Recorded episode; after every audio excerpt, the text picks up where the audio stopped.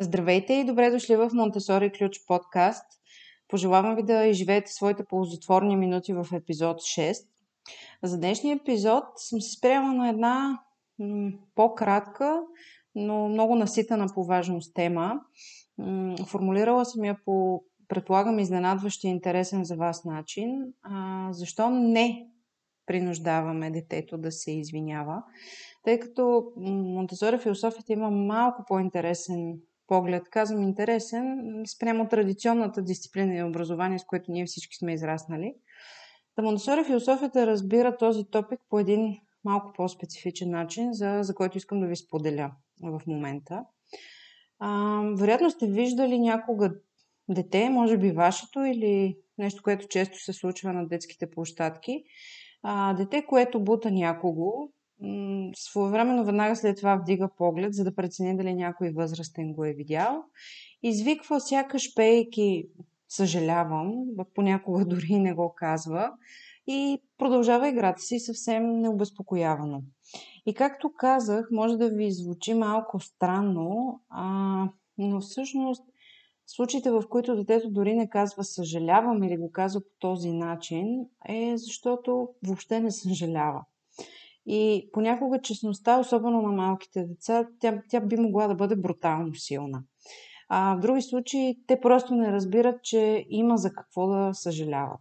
И докато ние искаме децата да се учат и да практикуват социален етикет, ние също искаме същевременно с това те да са в контакт с своите чувства и техните действия да отразяват тези чувства. А, повярвайте ми, има голяма разлика между това да научите детето си да казва моля и благодаря и да го научите или по-скоро да го накарате да каже съжалявам.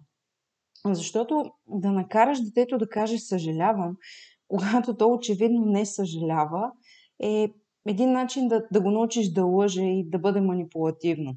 И всъщност истинското извинение е чудесна възможност да, да научите за грешките, да научите как се прави по-добър избор а също така и как се уважават чувствата на обидения човек.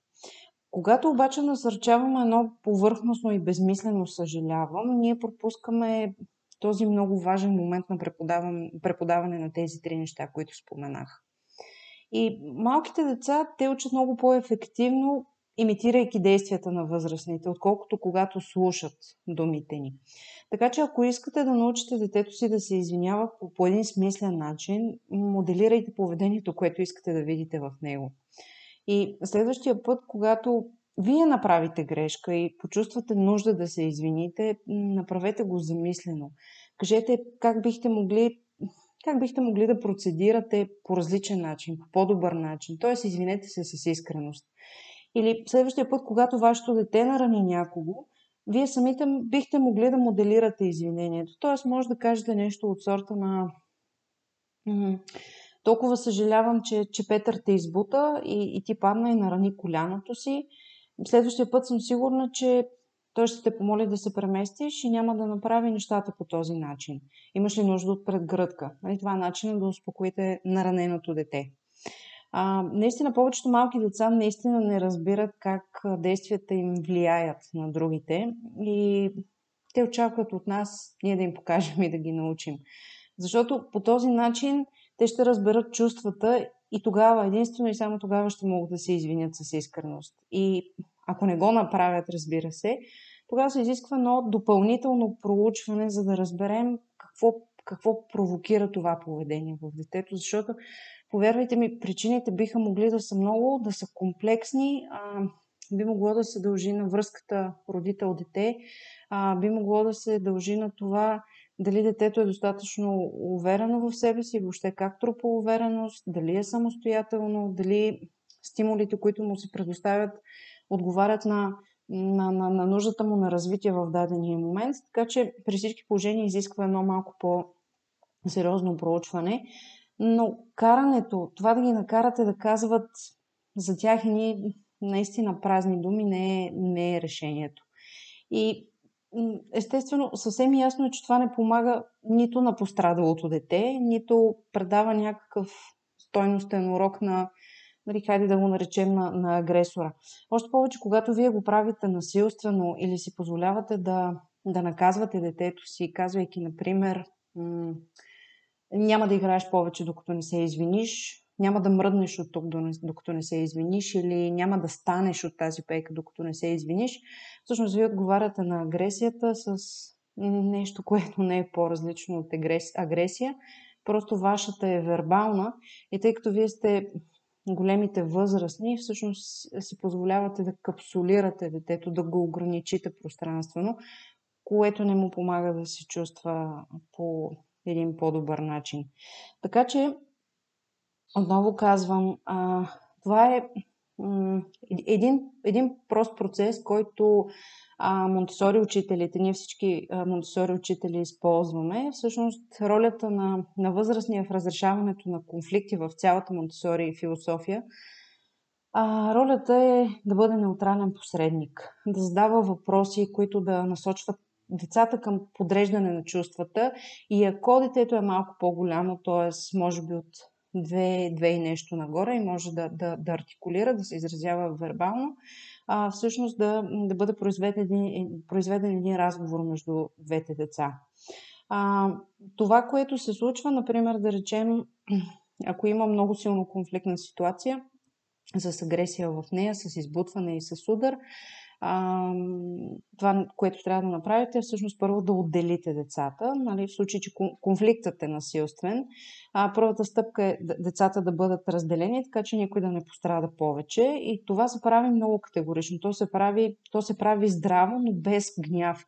Защото саморефлектирайте се, сигурна съм, че понякога ви се е случвало и сте наблюдавали как възрастният тича, за да, за да буквално да раздели децата, но го прави с изключително агресивни и резки движения, хващайки ръката на детето, издърпвайки го. Знам, че е много трудно да, да задържиш собствените си емоции а, и, и е много трудно да останеш възможно най-неутрален, но това е единствения начин да, да, да запазиш фокуса върху децата и това е начина по който на тях им помага да се чувстват сигурни, да говорят за чувствата си и въобще да бъдат честни за, за случилото се. А, защото когато децата са относително спокойни и се контролират в това състояние, само тогава те са говорят, готови да, да говорят помежду си.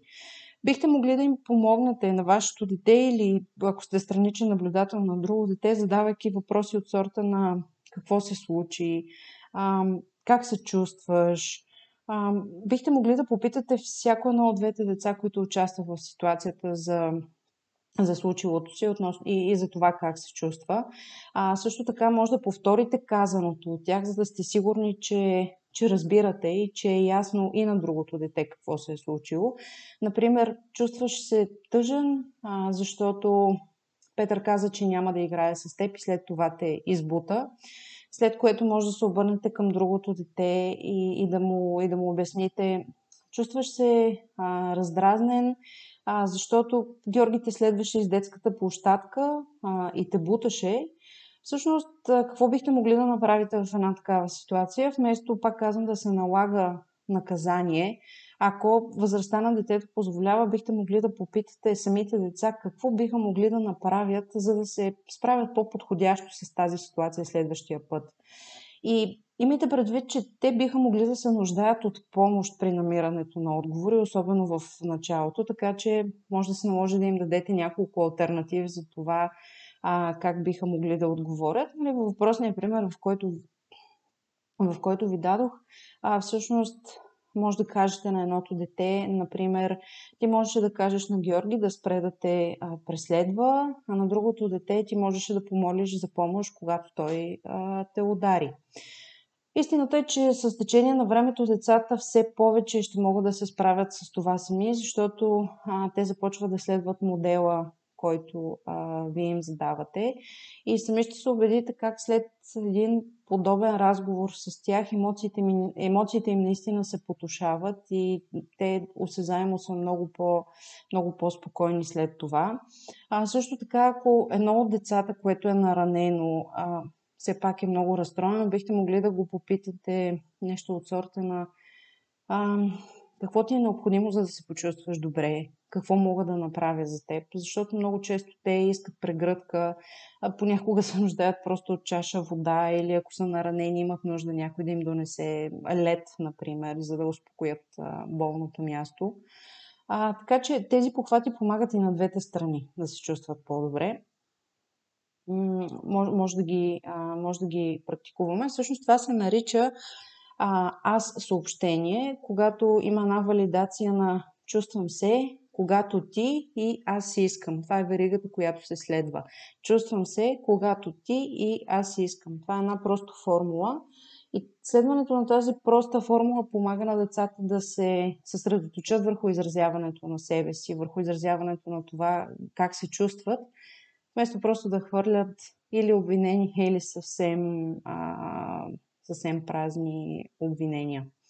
А, както споменах малко по-рано, наказанието, което понякога се случва, а, не, не е опция, защото Монтесори се фокусира върху естествените последици, а не върху наказанието. А, истината е, че често няма, ако процедирате по този начин, често няма да има нужда от последствия извън разрешаването на конфликта. Но пък понякога, ако някое дете действа наистина опасно или многократно нарушава това правило за, за физическа сигурност, то може да има нужда от допълнителни последствия. Например, ако се случи два или три пъти нали, детето да удари някой, всъщност бихте могли да кажете а, виж Петър или Георги, това е втория път, в който днес нарани някого на детската площадка. Така че аз не мога да ти се доверя, че ти си в безопасност, както и другите деца са в безопасност в момента и ще се наложи да останеш с мен. Забележете какво казвам. Казвам с мен или до мен, а не ще се наложи да останеш тук, сам седнал на тази пейка, наказан и отлъчен. Това са два много-много различни сигнала. В случая, когато вие казвате да останеш с мен, ам, показвате на детето, че да, ти си в трудна ситуация, да, ти не намираш решение на тази ситуация, но въпреки всичко аз не се отказвам от теб. И това е много важно да стигне като послание до а, детето. А, отново споменавам, вместо да карате детето да се извинява, нещо, което и Монтесори учителите практикуваме, е опитайте се да го моделирате за него. Споменах го а, малко по-рано. Всъщност практикувайте ежедневно това. Извинявайте се на, на собственото си дете или се извинявайте на партньора си пред детето, защото даването на този красив модел ще отиде много, много по-далеч от това да го накарате да каже просто, че а, съжалява. И разбира се, отново, ако възрастта на детето позволява, може да опитате да, да го попитате дали иска да се извини. Например, ако му обясните, че сте разстроени за нещо, което е направил, попитайте го дали би искал да се извини. Не го, не, не го насилвайте да го прави. Нали, помогнете му да, да преработи думите, които би могло да използва и м- как това би могло да помогне на самото него и съответно на другия човек да се чувства по-добре. Има един, а, така, една хитрина, която се използва а, но тя разбира се е за малко по-големи деца и няма да навлизам в подробности, тъй като м- личното извинение носи м- доста дискомфорт. Понякога, ако детето ви е по-голямо, може да се практикува извинение чрез а, написване на бележка. И повярвайте ми, стоеността на извинението не е по-малка, но пък малко или много достоинството на детето е запазено. Защото понякога ставала съм свидетел как доста възрастни карат назидателно детето да се извини, не за да възпитат един добър модел в него, ами точно за да го лишат от неговото достоинство и да се опитат да го смалят а, малко повече. А, така че м- със сигурност има място за извинения, но а, детските конфликти предлагат възможност за много повече. И моят съвет е да забавите темпото и да, да дадете на детето или на децата необходимите инструменти, за да говорят през тези разногласия, да изразят чувствата си, да бъдат, а, да бъдат спокойни хора в свят, който аз лично смятам, че отчаяно се нуждае от това. А, благодаря ви, че бяхме заедно. С нетърпение очаквам следващия ни епизод другата седмица. До скоро!